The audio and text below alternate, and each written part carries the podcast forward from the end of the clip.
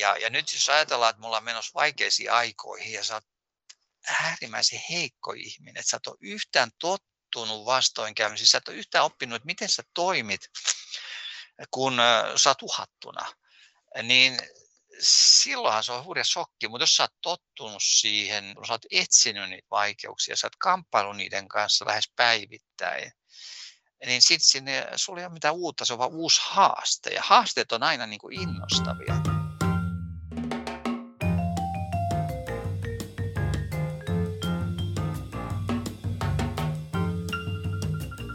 Hyvää uutta vuotta ja tervetuloa kuuntelemaan vuoden 2022 ensimmäistä Kujalla podcastia.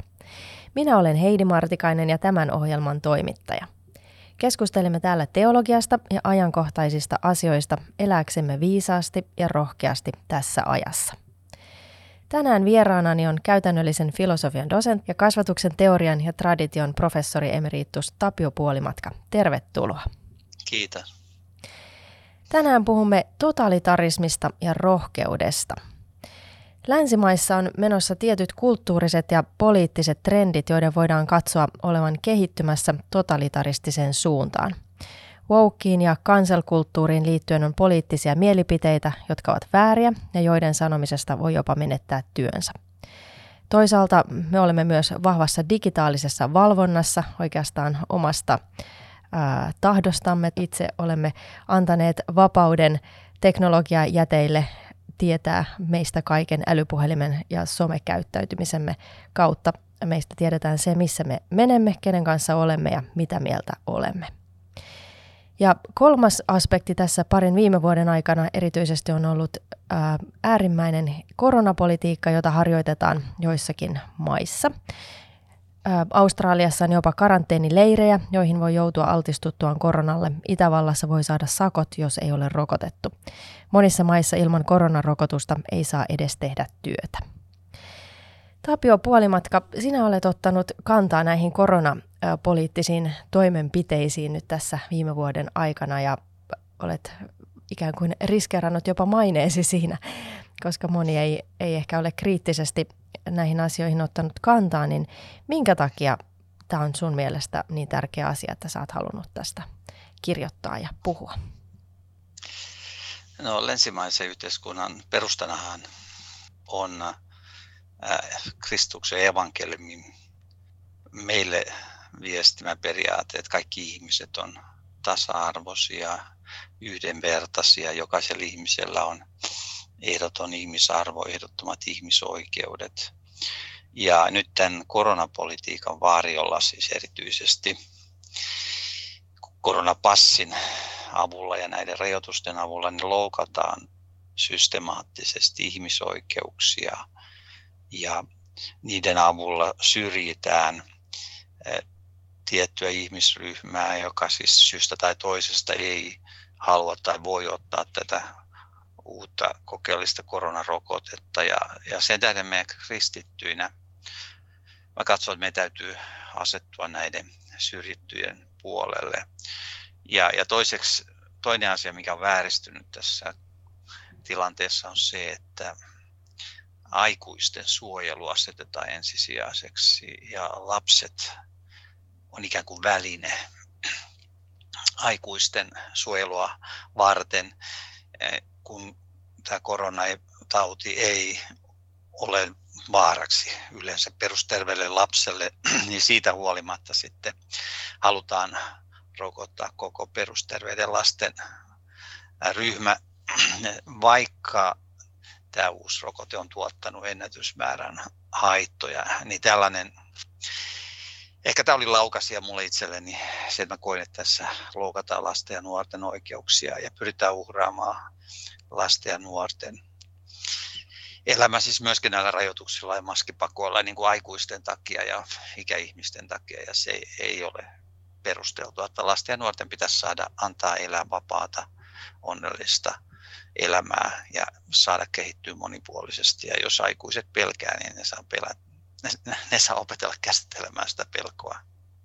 Ja tietenkin riskiryhmät sitten täytyy suojella, mutta se ei edellytä lasten ja nuorten elämän rajoittamista. Mm. Aivan. Eli oot aika lailla eri mieltä tästä asiasta kuin ehkä suurin osa ihmisistä tai suurin osa päättäjistä. Joo, varmaan näin, että päättäjät on tässä asiassa mennyt, ehkä omaksunut, uskonut sen tiedotuksen, mitä Kiina antoi ikään kuin oletetusta menestyksestä koronapandemian hallinnassa, siis Wuhanissa toteutetun, toteutettujen sulkutoimien avulla. Ja, ja, mä, ja nyt kuitenkin se tieto, mikä me ollaan nyt saatu, niin on siis se, että ne Kiinan antamat tilastot ei pidä paikkaansa, eikä se Wuhanin sulku tukahduttanut koronaa Kiinassa, ja sen tähden länsimaiden ei tulisi seurata tätä Kiinan esimerkkiä. Et, et se ongelma on se, että tämä Kiinan esimerkki ja Kiinan järjestelmän tuominen länteen, niin sehän merkitsee tämän länsimaisen vapauden ja demokratian heikentymistä ja loppua. Mm. No, meillä tässä jaksossa on tarkoitus keskustella totalitarismista ja ää, mitä mieltä sä oot, että onko meidän länsimainen yhteiskunta nyt sitten tosiaankin jotenkin lipumassa tällaista totalitarismia kohti vai onko se, onko se täysin liioteltua? No nythän siis, niin kuin totesin, täällähän on ainakin kaksi merkittävää toimijaa, jotka pyrkii heikentämään länsimaista demokratiaa. ensinnäkin tietysti kommunistinen Kiina kokee demokraattiset länsimaat uhkaksi. Ja, ja voi sanoa, että Kiina on käyttänyt tätä epidemiaa yhtenä välineenä, siis tämän propagandansa avulla murentaa länsimaisen demokratian perusteita, kun länsimaihin on tuotu näitä yhteiskuntasulkuja, jotka siis loukkaa esimerkiksi Suomenkin perustuslakeja ja monien demokratioiden perustuslakeja loukkaa ihmisoikeuksia. Ja sitten toinen toimija on tämä maailman talousfoorumi, joka siis on näiden länsimaiden rikkaimpien yritysten yhteinen foorumi, jossa, johon sitten liittyy moni, monia vaikuttavia, vaikutusvaltaisia poliitikkoja myöskin, ja hehän myöntää, että he näkevät tämän koronapandemian tilaisuutena muuttaa globaalissa mittakaavassa perinteistä talousjärjestelmää ja kulttuuria. He kutsuvat sitä suureksi nollaukseksi tai suureksi uudelleenkäynnistykseksi. Ja siinä he, he käyttää koronaepidemian aiheuttama poikkeustilaa sellaisten yhteiskunnallisten muutosten toteuttamiseen, jotka olisi vaikeita saada poliittisesti läpi normaalissa tilanteessa. Et esimerkiksi tämä maailmantalousfoorumin johtaja Klaus Schwabin yhdessä Maleretin kanssa kirjoittamassa kirjassa, mitä on suuri uudelleenkäynnistys, niin siellä julistetaan, että tämä COVID-19-tauti edustaa tilaisuutta, johon voidaan tarttua ja heidän mielestään siihen pitäisi, sitä pitäisi hyödyntää. Pitäisi hyödyntää tätä ennennäkemätöntä tilaisuutta maailmamme uudelleen hahmottamiseen ja hetkeen on tartuttava, että voimme hyödyntää tätä ainutlaatuista mahdollisuutta. Ja, ja to, Eli siinä tämän uudelleenkäynnistyksen, tai siis tämän koronapandemian avulla, siis näiden sulkutoimien avulla, siis kun pienyrityksiä ajetaan konkurssiin, niin se on yksi osa tätä ohjelmaa. Siis, ja sitten tämä demokraattisten perusnormien rikkominen nyt jo pari vuoden ajan, niin se on se toinen suuri ongelma. Ja, ja, ja nythän tämmöinen Britannian eläkkeellä oleva korkeimman tuomari Jonathan Sampson, niin, niin hän pohtii tätä kirjoituksissaan ja haastatteluissaan. Ja, ja hän, hän toteaa näin, että demokratia on hyvin haavoittuva ja hauras järjestelmä. Että jo kreikkalaiset kiinnitti huomiota siihen, että demokratia voi helposti tuhota itsensä, sikäli kun se saa ihmiset luottamaan demagogeihin jotka oman etunsa takia hankkii valtaa itselleen kansan tuella. Ja nythän me ollaan jouduttu siis tämmöisen valtioiden harrastaman demagogian ja propagandan kohteeksi tämän koronapandemian aikana, siis kun valtiot on tietoisesti luonut pelkoa ihmisiin, saadakseen ihmiset suostumaan näihin demokraattisten normien vastaisiin yhteiskuntasulkuihin. Ja Samson kiinnittää huomiota siihen, että demokratian säilyminen riippuu monimutkaisista kulttuurisista ilmiöistä, perusvakaumuksista ja eettisistä periaatteista, joita järjestelmän toiminta edellyttää. Ja näiden vakaumusten on oltava yhteisiä kansalaisille, joilla voi muuten olla vastakkaisia näkemyksiä siis poliittisesti. Ja, ja tämä demokratian toimivuus riippuu siitä, että ihmiset kokee voimakkaasti, että meillä on eettisiä syitä pitää demokraattinen järjestelmä toimivana. Ja tämä demokratia on riippuvainen yhteisestä poliittisesta kulttuurista, jonka kaikki hyväksyy. Ja sen kulttuurin luominen kestää kauan, mutta sen tuhoaminen, siis Samson sanoi, ei kestä kovin pitkää aikaa. Ja, ja kun se on kerran tuhottu, kun rikotaan niitä perusperiaatteita, joista demokratian säilyminen riippuu, niin silloin näitä demokratian perustavia eettisiä moraalisia periaatteita heikennetään kohtalokkaasti. Ja mitä radikaalimmin niitä rikotaan, niin sitä täydellisemmin niitä heikennetään ja mahdollisesti tuhotaan. Ja itse Samson suhtautuu nyt aika sille pessimistisesti nyt jo demokratian tulevaisuuteen, koska hän katsoo, että kun on näin kauan heikennetty demokratian perusperiaatteita. Ihmiset on suostunut eh, tähän heikennykseen sen pelon voimasta, joka, jonka valtiot on propagandallaan tuottanut. Ja valtiot on käyttänyt näitä hätätilalakeja kumotakseen esimerkiksi perustuslain perusoikeuksia, niin kuin Suomessakin on tehty, niin hän sanoi, että ei tästä vaan nyt sitten yhtäkkiä palata takaisin siihen demokraattiseen, siihen, että kunnioitetaan demokratian periaatteita, siis koska meillähän tulee joka vuosi samalla siis uusia virusinfektioita ja niitä voidaan aina käyttää hätätila lain ja hätätilan jatkumiseen ja demokraattisten perusoikeuksien rikkomiseen. Ja, ja nyt samalla tavalla tämmöinen toinen ajattelija, Christian Alti von Gesau, ää, niin, niin hän, hän toteaa, että ei ole epäilystäkään siitä, että elämme keskellä maailmanlaajuisesti laajenevia totalitaarisia suuntauksia. Ja hänkin myös keskustelee nimenomaan myös tästä koronapandemiasta. Ja, ja hän sanoi, että totalitarismi on poliittinen ideologia, joka voi helposti levitä yhteiskunnassa ilman, että suuri osa väestöstä aluksi huomaa sitä ennen kuin liian myöhäistä. Tällä tavallahan tapa, eteni natsismi ja kommunismikin. Ja, ja hän sanoi, että, että ei pitäisi antaa sen tosiasia johtaa meitä harhaan, että nykyään ei tapahdu, siis ei vielä, vielä näkyvissä niin semmoisia julmuuksia, mitkä oli tunnusomaisia niin Stalinin ja Maon ja Hitlerin totalitaariselle hallinnolle. Että kaikki näitä tapahtumia, siis näitä kommunistisia ja natsistisia hallintoja edelsi asteittain leviävä massaideologia.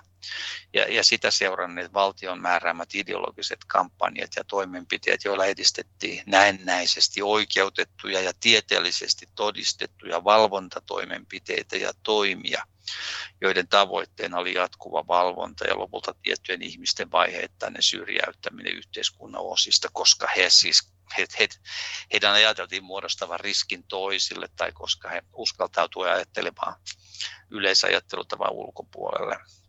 Eli siis kauan ennen kuin se totalitaarinen hallinto ottaa vallan ja vakiinnuttaa täydellisen hallinnan, niin sen suunnittelijat ja tukijat on jo kärsivällisesti valmistelleet yhteiskuntaa tätä vallankaappausta varten.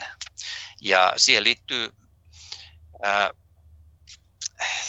siis tämmöinen, puhutaan tämmöisestä kuin valvontakapitalismista. Professori Shoshana Zubov käyttää ilmaisua valvontakapitalismi. Siis toisin sanoen koko ajan yhä enemmän meitä valvotaan, niin kuin sä totesit tuossa johdannossa. Ja tämä valvontasysteemi ja nyt eh, niin kuin koronapassi avulla vähän kerrassa ihmisen jokaista liikettä, kun se koronapassijärjestelmää kehitetään, niin voidaan alkaa valvoa ja seurata ja hallita ja kourallinen teknologiasuunnittelijoita voi kontrolloida sitä, miten me ajatellaan, toimitaan ja eletään. Ja, ja siis koronapassihan on alkuvaihe siis tähän kiinalaiseen sosiaaliseen luottojärjestelmään, jossa ihmisen julkista käyttäytymistä hallitaan palkintojen ja rangaistujen järjestelmän avulla keräämällä valtavia informaatiomassoja. Ja toisin sanoen kansanterveyden var, suojelun varjolla, siis sehän on, on, oli jo siis natsismissa, sehän oli stalinismissa, siis kansanterveyden varjolla luotiin tätä totalitaarista systeemiä. Ja että me ollaan otettu jo pitkä askel siihen suuntaan, että kyllä tässä olisi ehkä aika meidän alkaa vastustaa näitä totalitaarisia suuntauksia. Hmm. No onko sitten totalitarismilla ja diktatuurilla, mikä, mikä on niiden, niiden ero? Et kun nämä on vähän tällaisia, me ei olla totuttu ehkä niin kuin ajattelemaan näitä asioita omalle kohdallemme tai omasta yhteiskunnastamme, niin, miten sä, sä erottelisit nämä kaksi? No diktatuuri on siis järjestelmä, jossa poliittinen valta keskitetään yhdelle diktaattorille, joka siis voi käyttää pelkoa hallitakseen ihmisiä ja he erityisesti heidän poliittisia mielipiteitä ja poliittista käyttäytymistä. Siis toisin sanoen se diktatuurin, diktatuuri keskittyy siihen poliittisen vallan keskittämiseen, mutta totalitaarinen järjestelmä, eh, niin siellä pyritään ihmisiä hallitsemaan kokonaisvaltaisesti. Ja siellä sen eh, totalitaarisen vallan psykologinen ja yhteiskunnallinen perusta on tämmöisessä ilmiössä kuin massan muodostaminen. Siis toisin sanoen ihmisten yksilöllisyys poistetaan ja ihmisyhteisön suhteet tuhotaan, luodaan organisoitu yksinäisyys, atomisoitujen ja eristettyjen ihmisten muodostama massa, jota voidaan ohjata propagandan ja terrorin avulla. Eli siis totalitarismissa ihmisiä siis halutaan hallita ilman lakien asettamia rajoituksia, ilman kansalaisyhteiskunnan moninaisuutta, ilman puolueiden välistä kilpailua. Ja pyritään muokkaamaan uudenlainen ihmisluonto. Se on siis totalitarismille ominaista. Toisin sanoen siellä halutaan muodostaa tämmöisiä atomeiksi pirstottujen, eristettyjen yksilöiden yhteisöä, jotka saadaan, joissa saadaan aikaan täydellinen, rajaton, ehdoton ja peruuttamaton uskollisuus valtiovaltaa kohtaan. Ja Hannah Arendt tuo esille sen, että täydellistä uskollisuutta voi odottaa vain täysin eristetyltä ihmiseltä, jolla ei ole muita sosiaalisia siteitä perheeseen, ystäviin, tovereihin eikä edes pelkkiin tuttaviin. Ja, ja se täydellinen uskollisuus, niin se, se on mahdollista vain, kun sillä uskollisuudella puuttuu tämmöinen ikään kuin määritelty sisältö. Et se kohdistuu vaan siis, niin kuin, että käytetään tämmöistä esimerkkiä siis Stalinin ajalta, että puolueen linjaa pystyy noudattamaan vain toistamalla joka aamu sen, mitä Stalin oli ilmoittanut edellisenä iltana. Tuloksena oli mielentila, luja tottelevaisuus, jota ei horjuttanut edes yritys ymmärtää tekemäänsä. Et siis toisaalta diktaattori tyytyy ohjaamaan poliittista aluetta ja ottamaan siellä yksin vallan, mutta totalitarismi pyrkii kokonaisvaltaisesti muokkaamaan ihmisestä kaikista siteistä erotetun atomin, irrallisen atomin, joka, jota voidaan, joka on täydellisen uskollinen sille totalitaariselle vallalle toisin sanoen diktatuuri ei pyri kokonaisvaltaisesti muuttamaan ihmistä tai hallitsemaan hänen elämänsä kaikilla alueilla. Ja silloin siis dikta, dikta, diktaattorin käyttämä terrori, niin se kohdistuu poliittisiin vastustajiin. Mutta totalitaarinen terrori kohdistuu siis sattumavaraisesti keneen tahansa, siinä ei välttämättä ole mitään logiikkaa, muuta kuin että kuka tahansa voidaan vangita milloin tahansa, mistä syystä tahansa. Tai siis se voidaan saada tunnustamaan itsensä syylliseksi, mihin tarvitaan tunnustusta. Ja, ja silloin siellä pohjana on siis täydellinen tasapäistäminen, kaikkien yhteisösiteiden rikkominen, kuten sukusiteiden, yhteisten kulttuurikiinnostusten poistaminen koska totalitarismin tärkeimpiä ehtoja on täydellinen yhdenmukaisuus, jossa kaikki ihmiset on atomeiksi hajotettuja osia joukkoyhteiskunnassa, niin kuin Hannah Arendt sanoo. Toisin sanoen totalitaarinen terrori uhkaa kaikkia kansalaisia, ei pelkästään poliittisia vastustajia. Koko kansaa pidetään jatkuvan pelon vallassa. Tarkoituksena on tuhota kaikki sosiaaliset suhteet, yhteisösiteet, kuten sukusiteet ja yhteiseen kulttuurin kiinnostukseen perustuvat suhteet. Ja tarkoituksena on tuhota kaiken toiminnan itsemääräytyminen. Kaikista ihmisistä tehdään täysin atomeiksi hajotettua osia, hajotettuja osia joukkoyhteiskunnassa. Ja tällä tavalla terrorin avulla luodaan ihmisolento, joka hyväksyy sen, että hän on vaihdettavissa ja korvattavissa. Eli siis ihmisarvo. Ihminen menettää kokemuksen omasta arvostaan, omasta itsemääräämisoikeudestaan. Hän kokee, että hän on vain yksi ratas tässä koneistossa. Hän on turha olento, joka on vailla tunnistettavia inhimillisiä piirteitä, kuten järkiperäistä harkintaa ja spontaanisuutta. Ja siis ihminen äärimmillään pelkistetään kimpuksi aistimuksia. Että siitä tulee sen koneiston, yhteiskuntakoneiston osaa. Ja, ja se, se perustuu siihen, että tuhotaan ihmisen oikeudellinen, moraalinen ja yksilöllinen persoonallisuus. Ja hänestä tehdään vaan niin kuin aistimuskimppu, siis tällainen eläin. Mm. Että ihmiset, ihmisten täytyisi tiedostaa se, että he on vain osa pirstaloituu ja järjestäytyvän väestömassa, jonka kohtalo ei riipu mistään muusta kuin hallituksen oikuista. Mm. Siis tämän tyyppinen ero siellä. Mm. No tämä totalitarismi kuulostaa täysin mahdottomalta ajatukselta, että mitenkä ihmeessä meidän länsimainen ö, demokratia, liberaali malli elää, voisi sitten lipua tällaiseen ö, totalitaristiseen suuntaan. Mikä on se semmoinen mekanismi, jolla, jolla se näin voi tapahtua? No nyt tämän totalitarismin perustana on massanmuodostus. Ja Tämä massamuodostuksen perustana puolestaan on neljä ehtoa. Et ensinnäkin, että on suuri määrä ihmisiä, jotka kokevat, että heidän elämässään ja työssään ei ole mielekkyyttä. Ihmisiä, jotka kokevat elämänsä ja työnsä järjettömäksi ja merkityksettömäksi. Ja nythän tällainen maallistunut länsimainen yhteiskunta tuottaa tällaisia ihmisiä, koska ihmisille opetetaan, että meille että eletään maailmankaikkeudessa, jolle ei ole mitään tarkoitusta eikä merkitystä ja ihminen on sattumanvaraisesti kehittynyt olento tässä maailmankaikkeudessa. Ja toiseksi sitten edellytyksenä on se, että on suuri määrä sosiaalisesti eristyneitä, atomisoituneita ihmisiä, että ihmisten väliset sosiaaliset suhteet on heikentyneet. Ja tällainen prosessihan on tapahtunut, koska nyt perheet, perheiden pohjana olevat normit, niitä on heikennetty ratkaisevasti. Ja, ja esimerkiksi lapsia opetetaan kouluissa sellaiseen holtittomaan seksuaalisuuteen, joka ei luo pohjaa perheelämälle ja opetetaan sellaista sukupuolioppia, joka siis sukupuolen valinnanvarainen. Ja tor- kolmanneksi sitten tarvitaan paljon vapaasti leijuvaa ahdistusta, eli ahdistusta, joka ei liity mihinkään tiettyyn kohteeseen, niin että henkilö ei tiedä, miksi hän on ahdistunut ja peloissaan. Ja tämmöinen ahdistus taas helposti seuraa noista kahdesta edellisestä, eli tarkoituksettomuuden tunteesta, sosiaalisten suhteiden heikkenemisestä ja sitten tarvitaan paljon vapaasti leijuvaa psykologista tyytymättömyyttä ja edelleen tämä, tämäkin voi seurata noista edellisistä.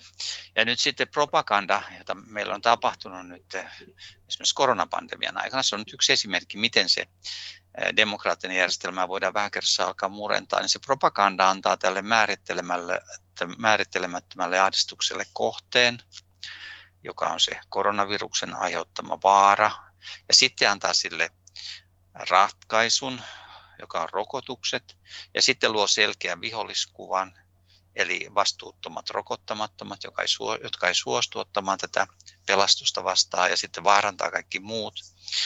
Ja sitten ihmiset voidaan pitää tällaisessa ää, tilassa, sitä jopa kutsuttu niin joukkohypnoosiksi, niin sen vallassa viestimällä päivittäin koronaviruksen aiheuttamasta uhkasta, vakavista sairastumisista ja kuolemista sekä pahojen rokottamattomien vastuuttomuudesta, tyhmyydestä ja suoranaisesta pahuudesta.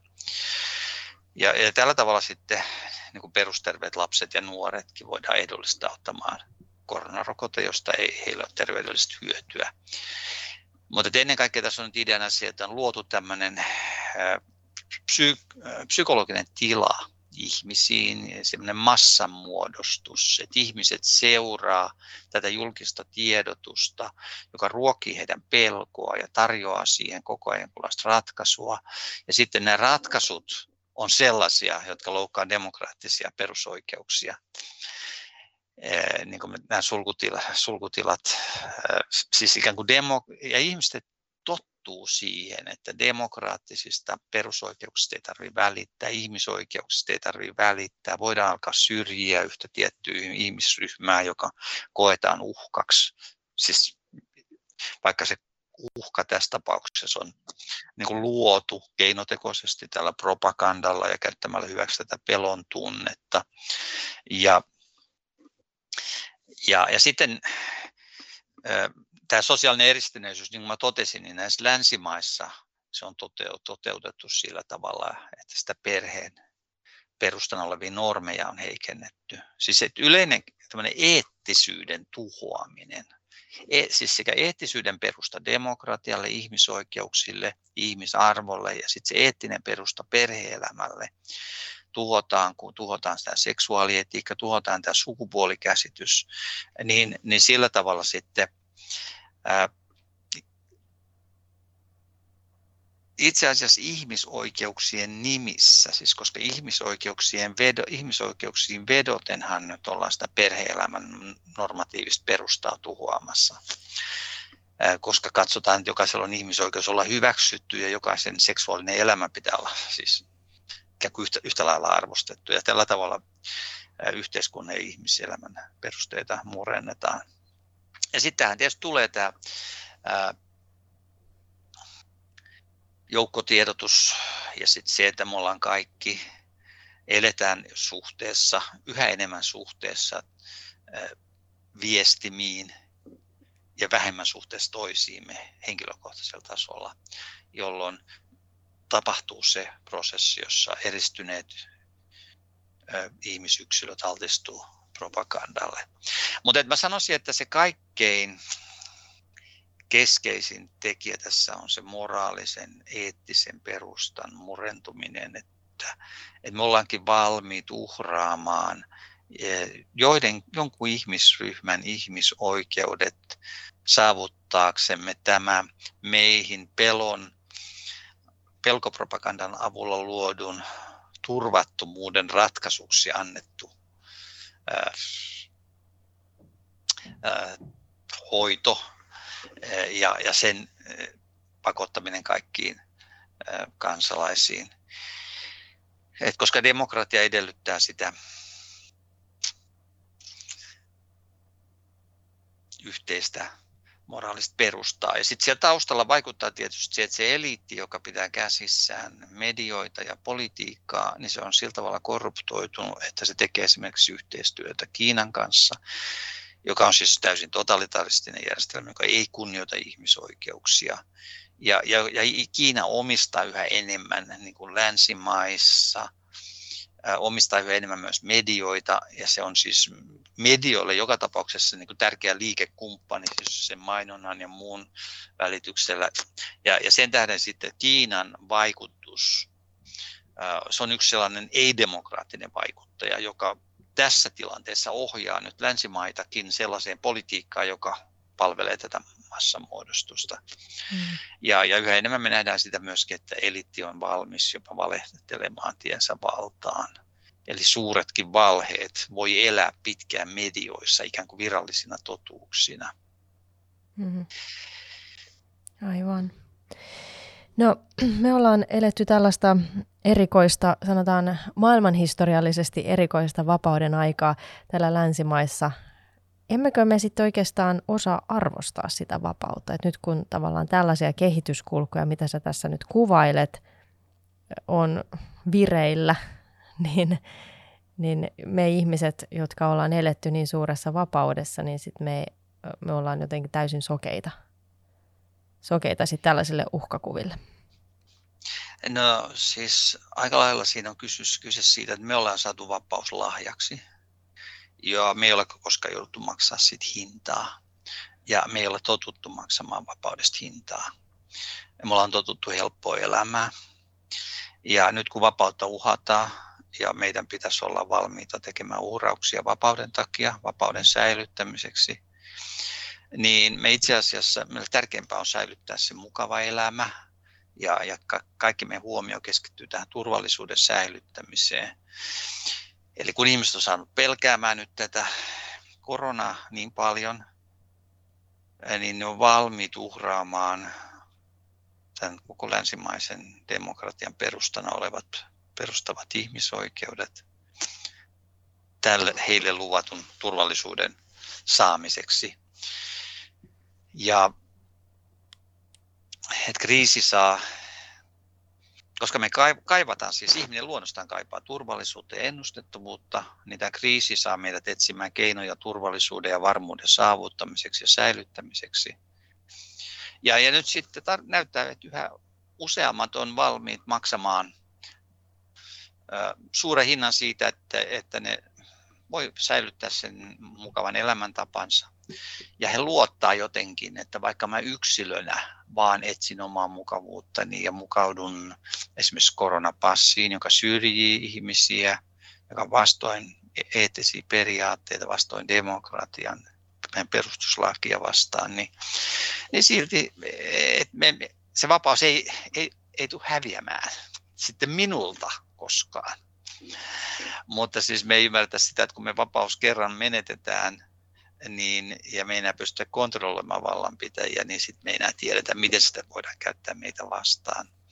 Et voisiko sanoa näin, että me ollaan hemmoteltu sukupolvi ja, ja, ja myöskin semmoinen hyvin hauras sukupolvi siinä mielessä, että kun me ollaan maallistunut sukupolvi ja meillä ei ole enää luottamusta Jumalaan ja me ollaan yhä sosiaalisesti edistyneempi sukupolvi, niin, niin sen tähden sitten meille tulee jopa niin kuin halu uskoa ja paita, uskoa siis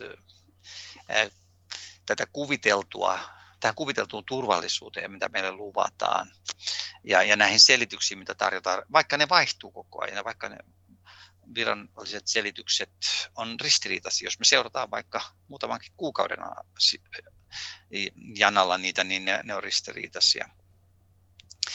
Ja, ja sitten tähän liittyy se, että kun ihmisillä on ihmiset elänyt helppoa elämää, on valtavat odotukset elämältä, niin sitten pienetkin vaikeudet, mitä nyt on tullut, niin eh, me tehdään mitä tahansa, että saataisiin takaisin se helppo elämä. Sen sijaan, että oltaisiin ymmärtäisi, että me, me ollaan nyt sellaisessa historiallisessa tilanteessa, että meidän pitäisi taistella sen vapauden puolesta. Mm.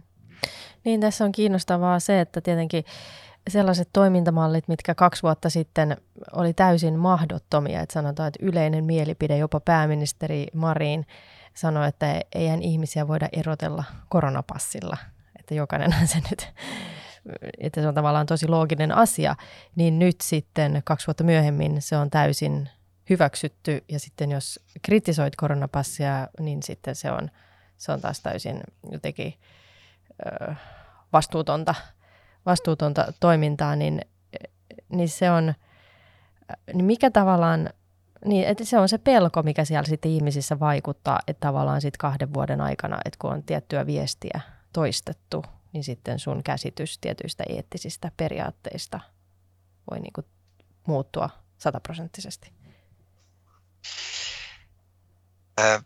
Niin pelko on, on niin kuin ratkaiseva äh, tekijä tässä. Ja sitten tietysti se, että nyt äh, me eletään tämmöisessä yhteiskunnassa, jossa se valtio valtiolla, valtio on liittoutunut näiden digijättien kanssa.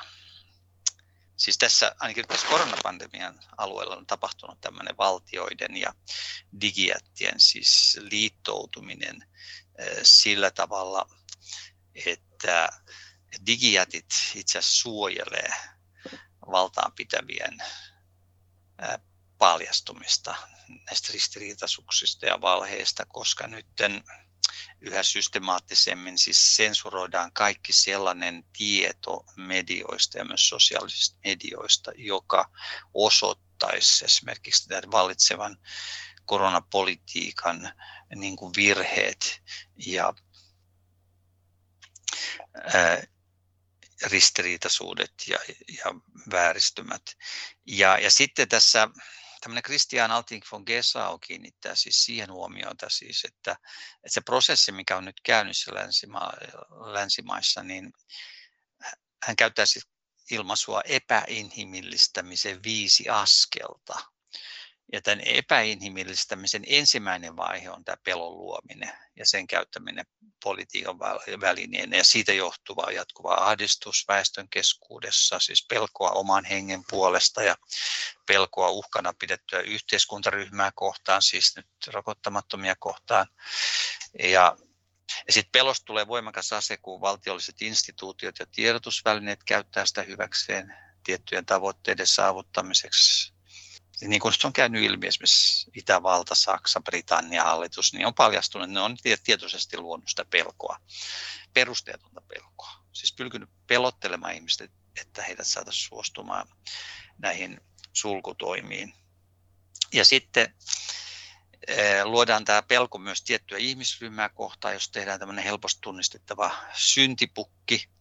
Ja sitten sen tämän syntipukin syyksi pannaan kaikki ne eh, kielteiset seuraukset, mitkä tulee, mitkä tulee sulkutoimista, jotka on hallituksen omia päätöksiä. Siis hallitus pakenee siis vastuuta omista päätöksistään sillä, että se luo tämän syntipukkiryhmän rokottamattomat ja, ja siirtää heille syyn kaikesta. Ja sitten se toinen epäinhimillistämisen vaihe on tämä pehmeä eristäminen, eli se syntipukiksi muutettu ryhmä suljetaan pois tietyistä yhteiskunnan osista, Heitä pidetään edelleen osana yhteiskuntaa, mutta heidän asemansa on alennettu, heitä pelkästään siedetään.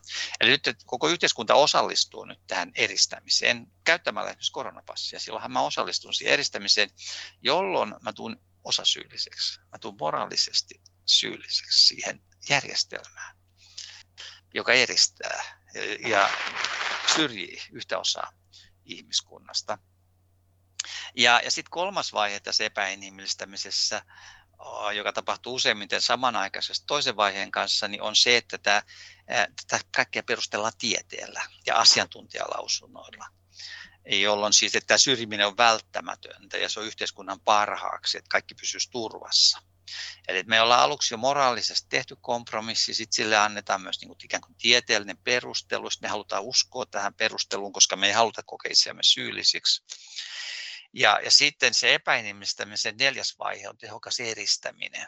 Että, että ryhmä, joka on todistettu yhteiskunnan ongelmien ja nykyisen umpikujan aiheuttajaksi, niin se suljetaan pois yhteiskuntaelämästä ja jätetään vaille oikeuksia.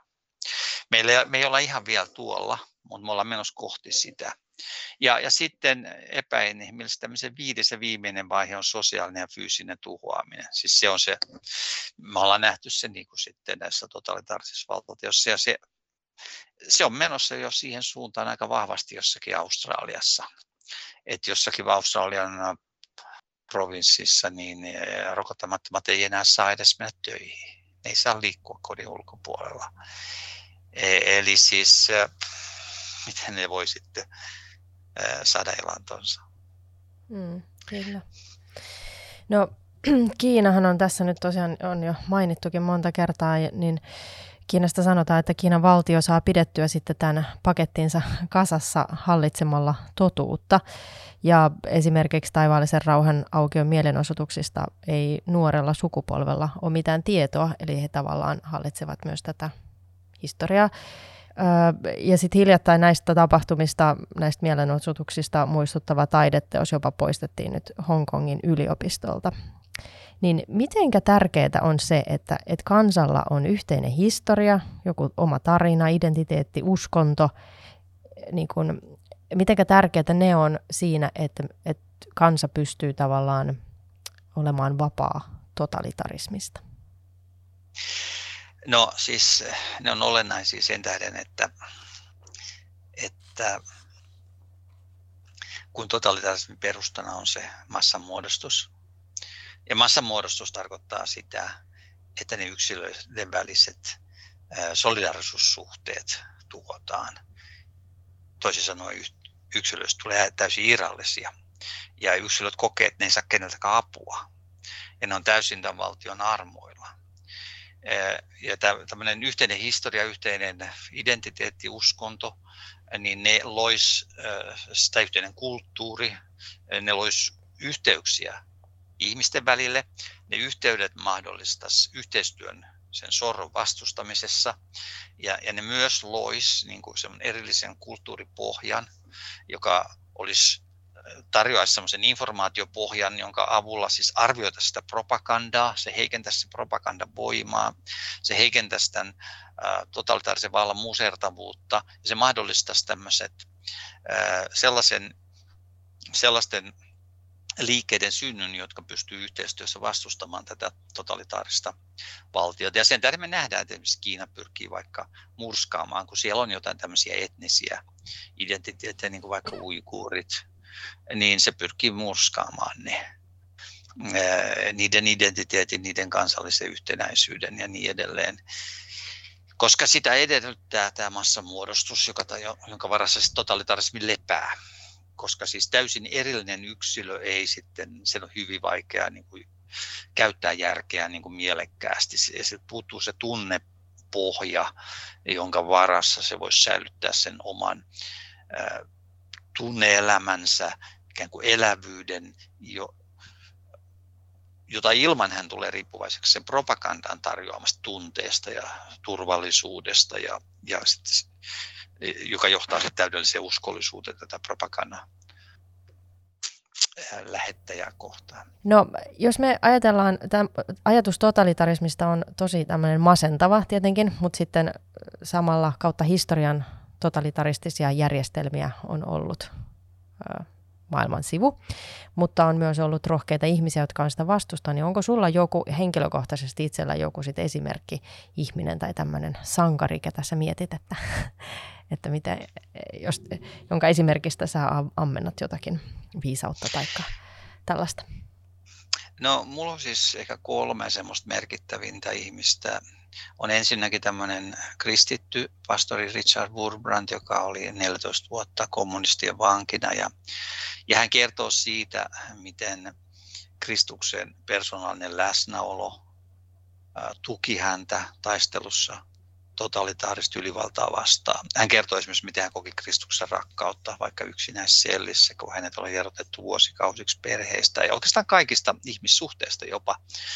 Ja jopa kidutuksissa hän saattoi kokea sitä Kristuksen läheisyyttä ja voimaa. Ja hän, hän on siis koko ajan kestänyt sen musartavan paineen, mikä hänen on kohdistettu. Toinen tärkeä henkilö mulla on ollut siis Boris Pasternak, joka on kirjoittanut tämän kirjan tohtori Tsivako. Ja mä itse luen sitä aina uudestaan ja uudestaan sitä kirjaa. Ja siellä on hyvin syvällinen sanoma myös Kristuksesta.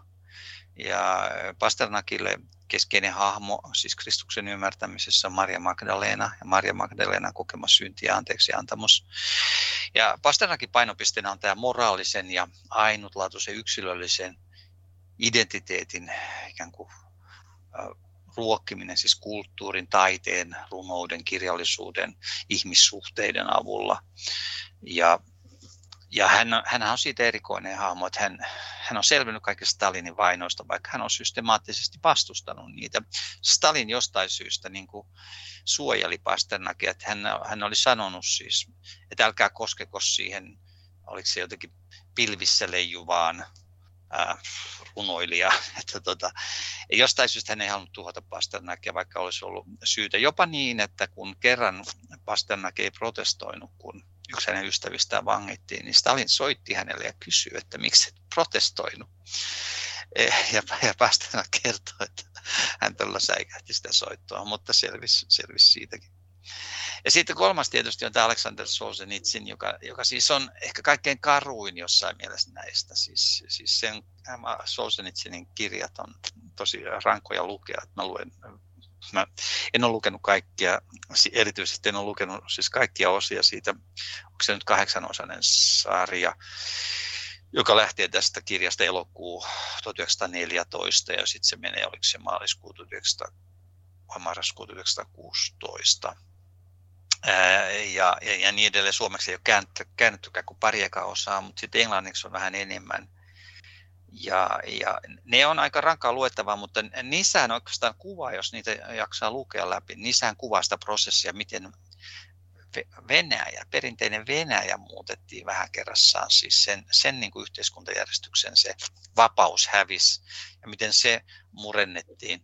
Tosin siis eihän se ollut mikään demokratia muuta kuin vasta sitten lyhyen aikaa oli se Kerenskin demokratia, minkä sitten bolshevismi murskas. Mutta Solzhenitsyn valtava mm, rohkeus ja se valtava, esimerkiksi Kulakarkkipelaako kirja, siis se, se tietomäärä, ja se paljastus sen koko systeemin valtavista valheista ja rikoksista, niin sehän oli osa, osaltaan vaikuttamassa sitten siihen, että, että se systeemi romahti. Että nämä kaikki oikeastaan, ja erityisesti nyt nämä sekä Pasternak että Solzhenitsyn kertoo sitten semmoisen pitkäaikaisen perusteellisen työn merkityksestä tämmöisen totalitaarisen propagandan niin kuin vastustamisessa. Että hehän ei tehnyt siis vastapropagandaa, vaan he teki tämmöistä syvällistä pitkäaikaista työtä, joka, joka vaati eh, siis vuosikymmeniä.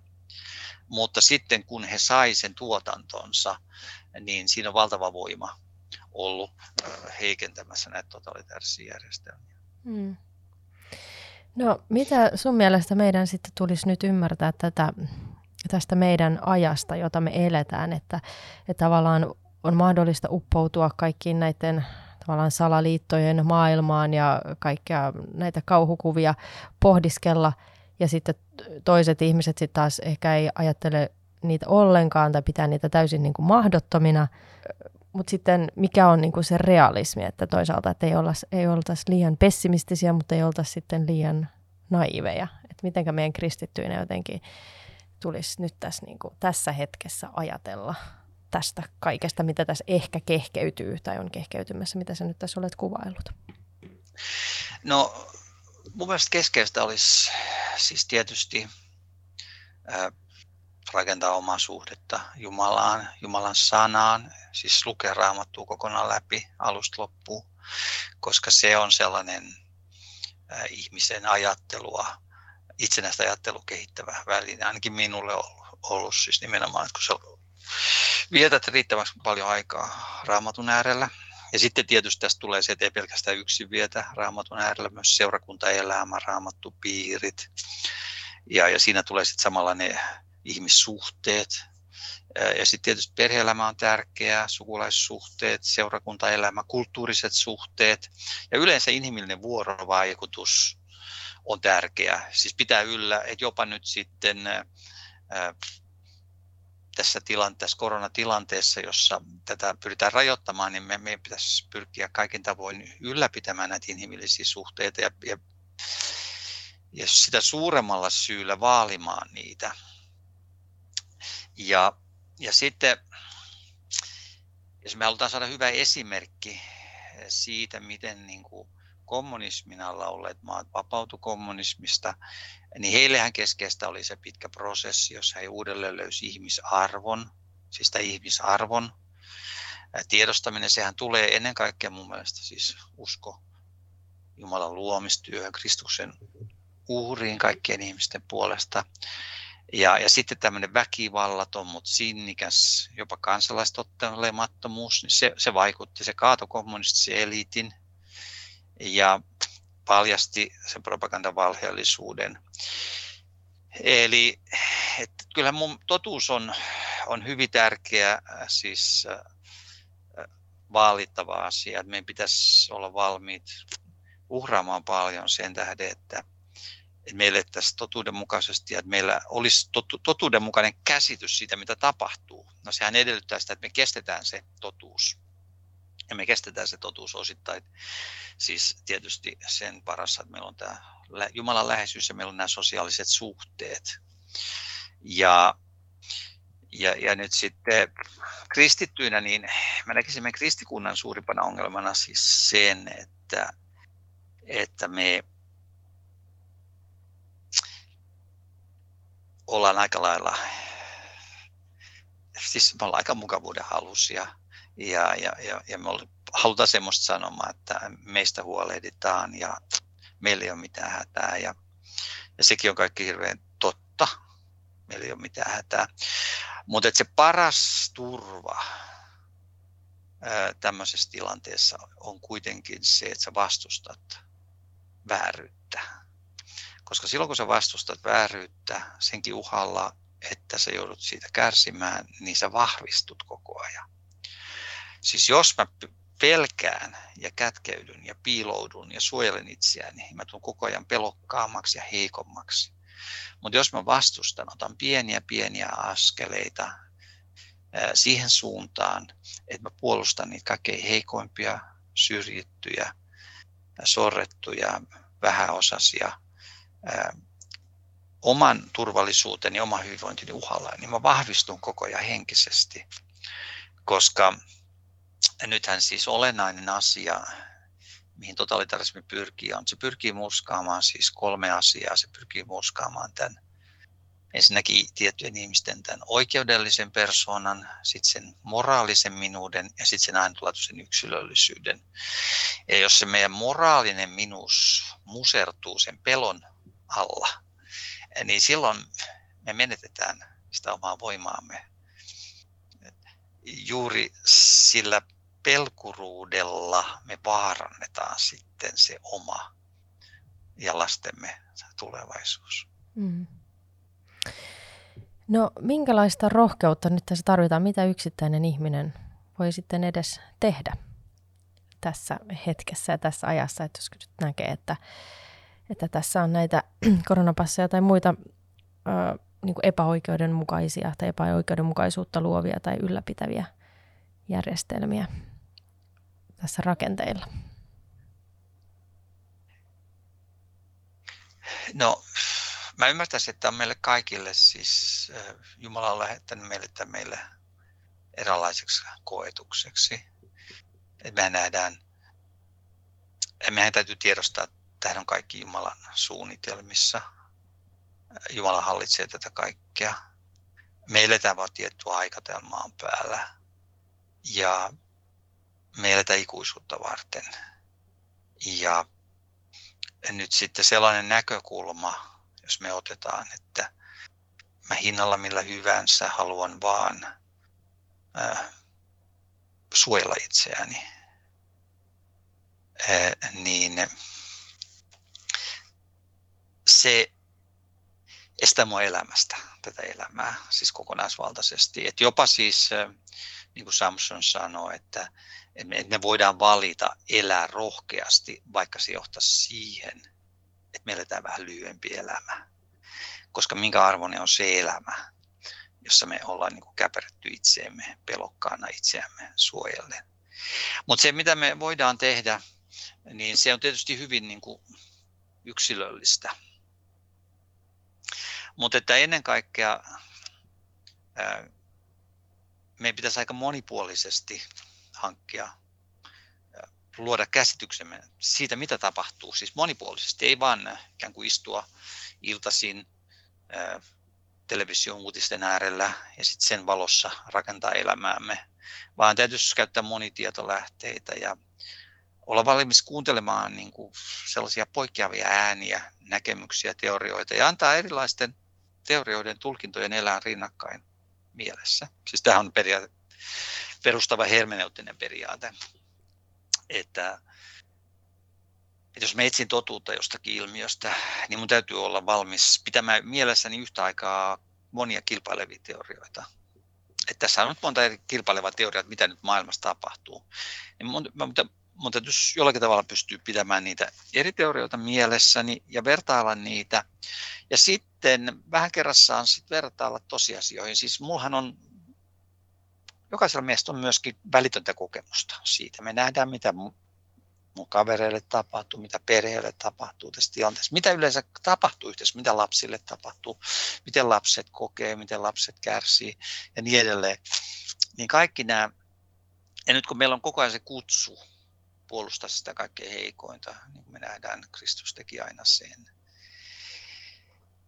Niin sitten asettua niin kuin päättäväisesti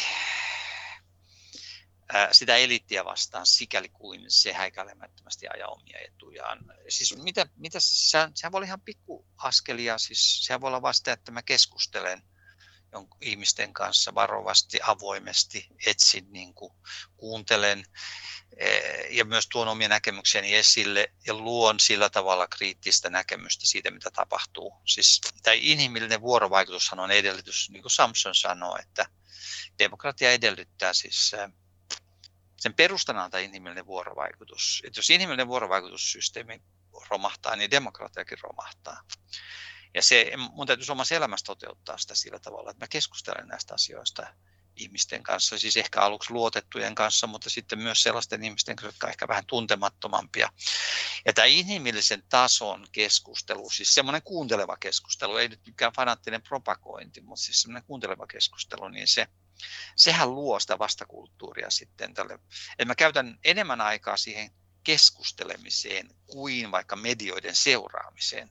Kun nythän me oletetaan, että me, meitä koko ajan viedään siihen mediariippuvuuteen. Nyt jos ajatellaan vaikka, miten hallitus toimi suhteessa tähän ää,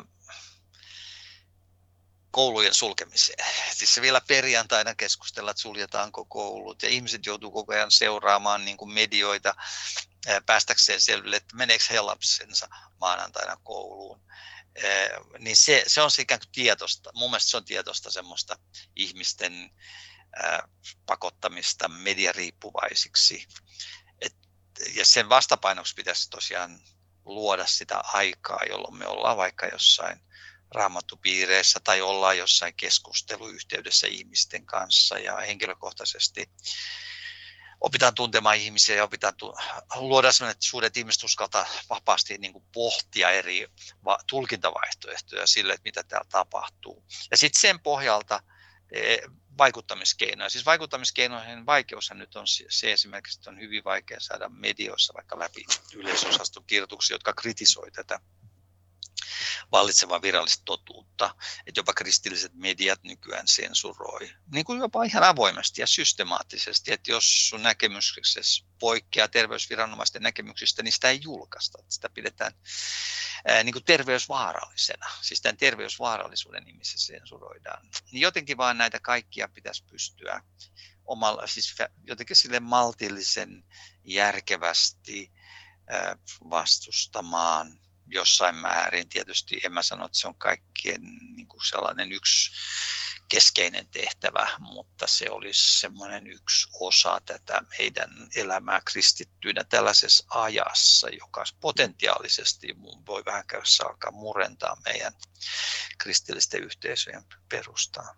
Sä puhuit tässä äh, siitä, että kuinka me ollaan me ollaan tosi mukavuuden halusia, että me ollaan, meidän ei ole tarvinnut taistella meidän vapautemme puolesta, niin me ollaan, me ollaan saatu vapaus, vapaus lahjaksi. Ja tota, mä luin tässä sellaista kirjaa 1600-luvulta Englannin puritaanin kirjoittamaa kirjaa kärsimyksestä. Ja siinä yksi tärkeä pointti, mitä, mitä hän siinä halusi tuoda esille, oli, oli se, että kuinka tärkeää on valmistautua kärsimyksiin tai valmistautua vaikeuksiin, koska sitten kun sä oot valmistautunut, niin sä tavallaan kestät kaikenlaisia vaikeuksia paljon paremmin kuin, et, kuin sit silloin, jos ne tulee täysin yhtäkkiä sun elämään.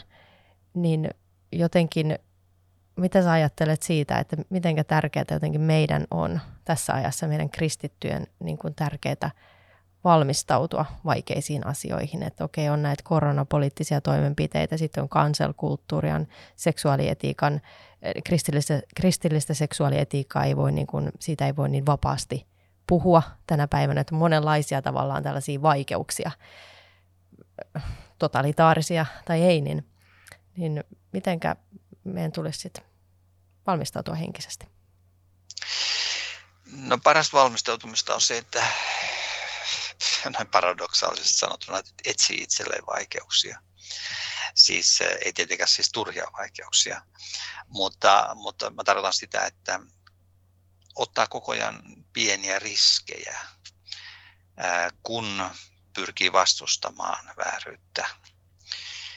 Et ei tietenkään kannata ottaa niin suuria riskejä, että sitten eh,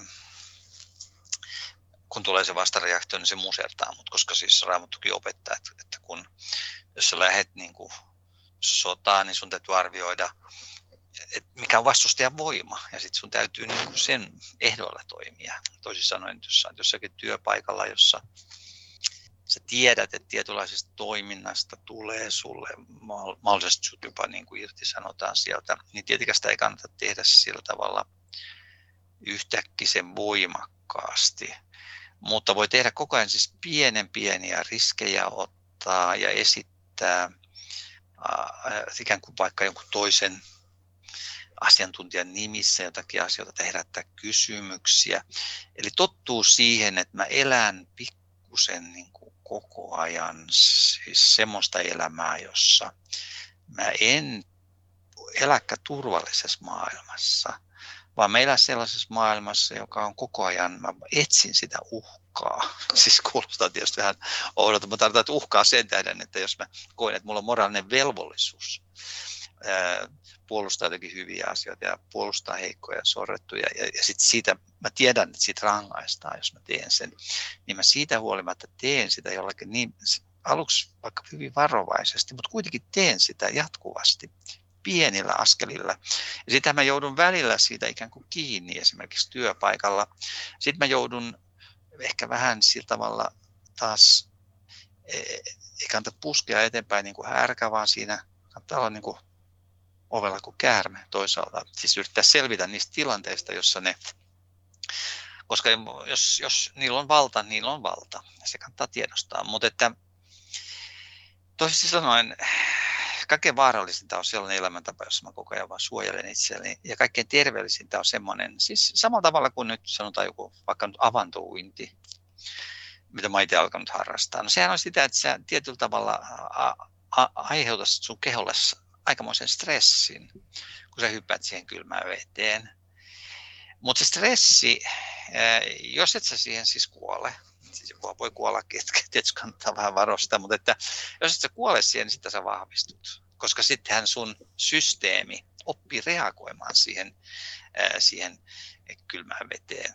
Niin tätä mä kehottaisin kristityille, että ei kannata ajatella, että mulle paras vaihtoehto on vaan, niin kuin, että mä pääsen jokin semmoiseen turvalliseen koloon, jossa mä, mä mikään uhkaa ja, ja antaa maailman mennä menojaan, kunhan mä oon täällä turvassa, niin se, se, se ei ole terveellistä. Siis mun, mun koko systeemi tarvii koko ajan harjoitusta ja se harjoitus tulee sillä tavalla, että mä hyppään sinne avantoon. Siis siihen, sehän on, äh, kun se, se avannothan toimii yleensä siellä on joku pumppu, joka sun on helppo mennä muutama metri siis poispäin.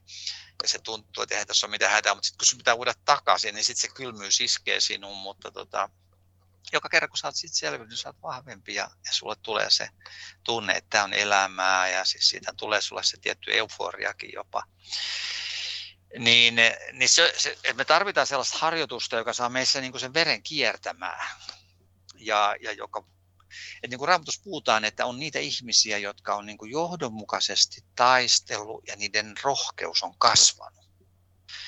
Ja, ja nyt jos ajatellaan, että me ollaan menossa vaikeisiin aikoihin ja sä oot äärimmäisen heikko ihminen, että sä et ole yhtään tottunut vastoinkäymisiin, sä et ole yhtään oppinut, että miten sä toimit, kun sä oot uhattuna, niin silloinhan se on hurja shokki, mutta jos sä oot tottunut siihen, ja sä oot tottunut, sä oot etsinyt niitä vaikeuksia, sä oot kamppailu niiden kanssa lähes päivittäin, niin sitten sinne sulla ei ole mitään uutta, se on vaan uusi haaste. Ja haasteet on aina niin kuin innostavia. Et se nyt sulla on yhtäkkiä semmoinen ylivoimainen haaste ja sitten meillä on aina mahdollisuus myös koko ajan odottaa ihmeitä.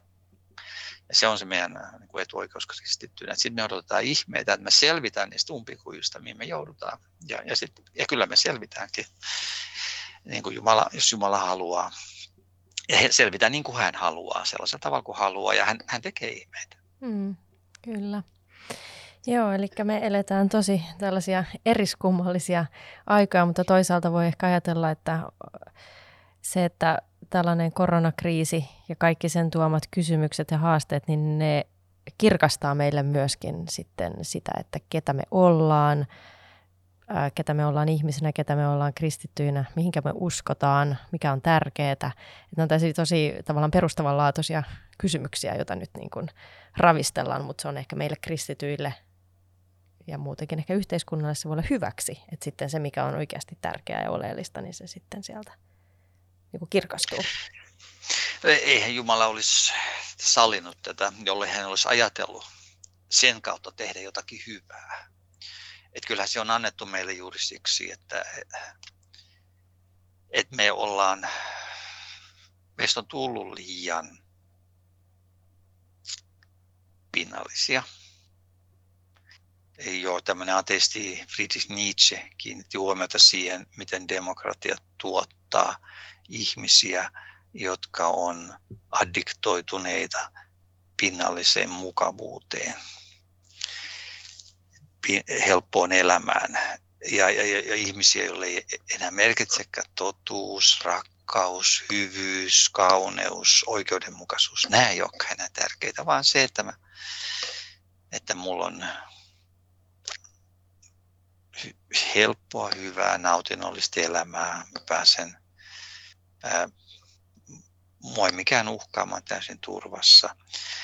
Niin, niin tällainen pinnallistaa siis. Ja, ja, ja Kristus, jos ajatellaan Kristuksen esikuvaa, niin eihän Kristus koskaan etsinyt sellaista elämää, joka olisi hänelle helppo.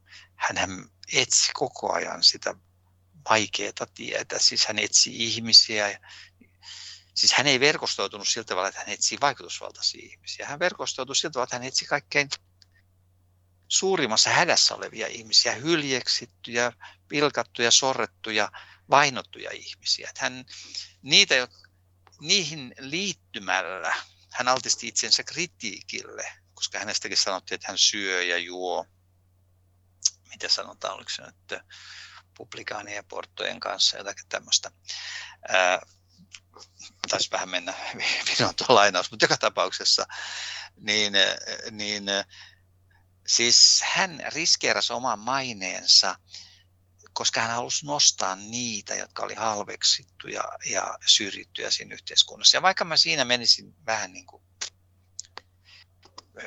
eri tavalla voin epäonnistua siinä ja, ja, ja tehdä virheitä ja kaikkea, mutta se on se peruslähtökohta, että jos mikä, mikä tahansa yhteisö, jos me halutaan, että siitä ei tule fasistinen yhteisö, niin jos mä menen vaikka seurakuntaan, niin ei mun pidä ekaksi katsoa, että kukas tämä on nyt se tärkeä ja rikas ja vaikutusvaltainen ja kiva ja ihana ihminen, jonka kanssa olisi kiva viettää aikaa, vaan mun pitäisi miettiä, että kuka se täällä on se, jonka kanssa ei ole kukaan muu, joka on täysin yksinäinen sekä täällä että kotona ja köyhä ja halveksittu ja ehkä rujo ja ehkä ei osaa edes kunnolla puhua ja ilmasta itseään, niin pitäisikö mun nimenomaan mennä sen luokse.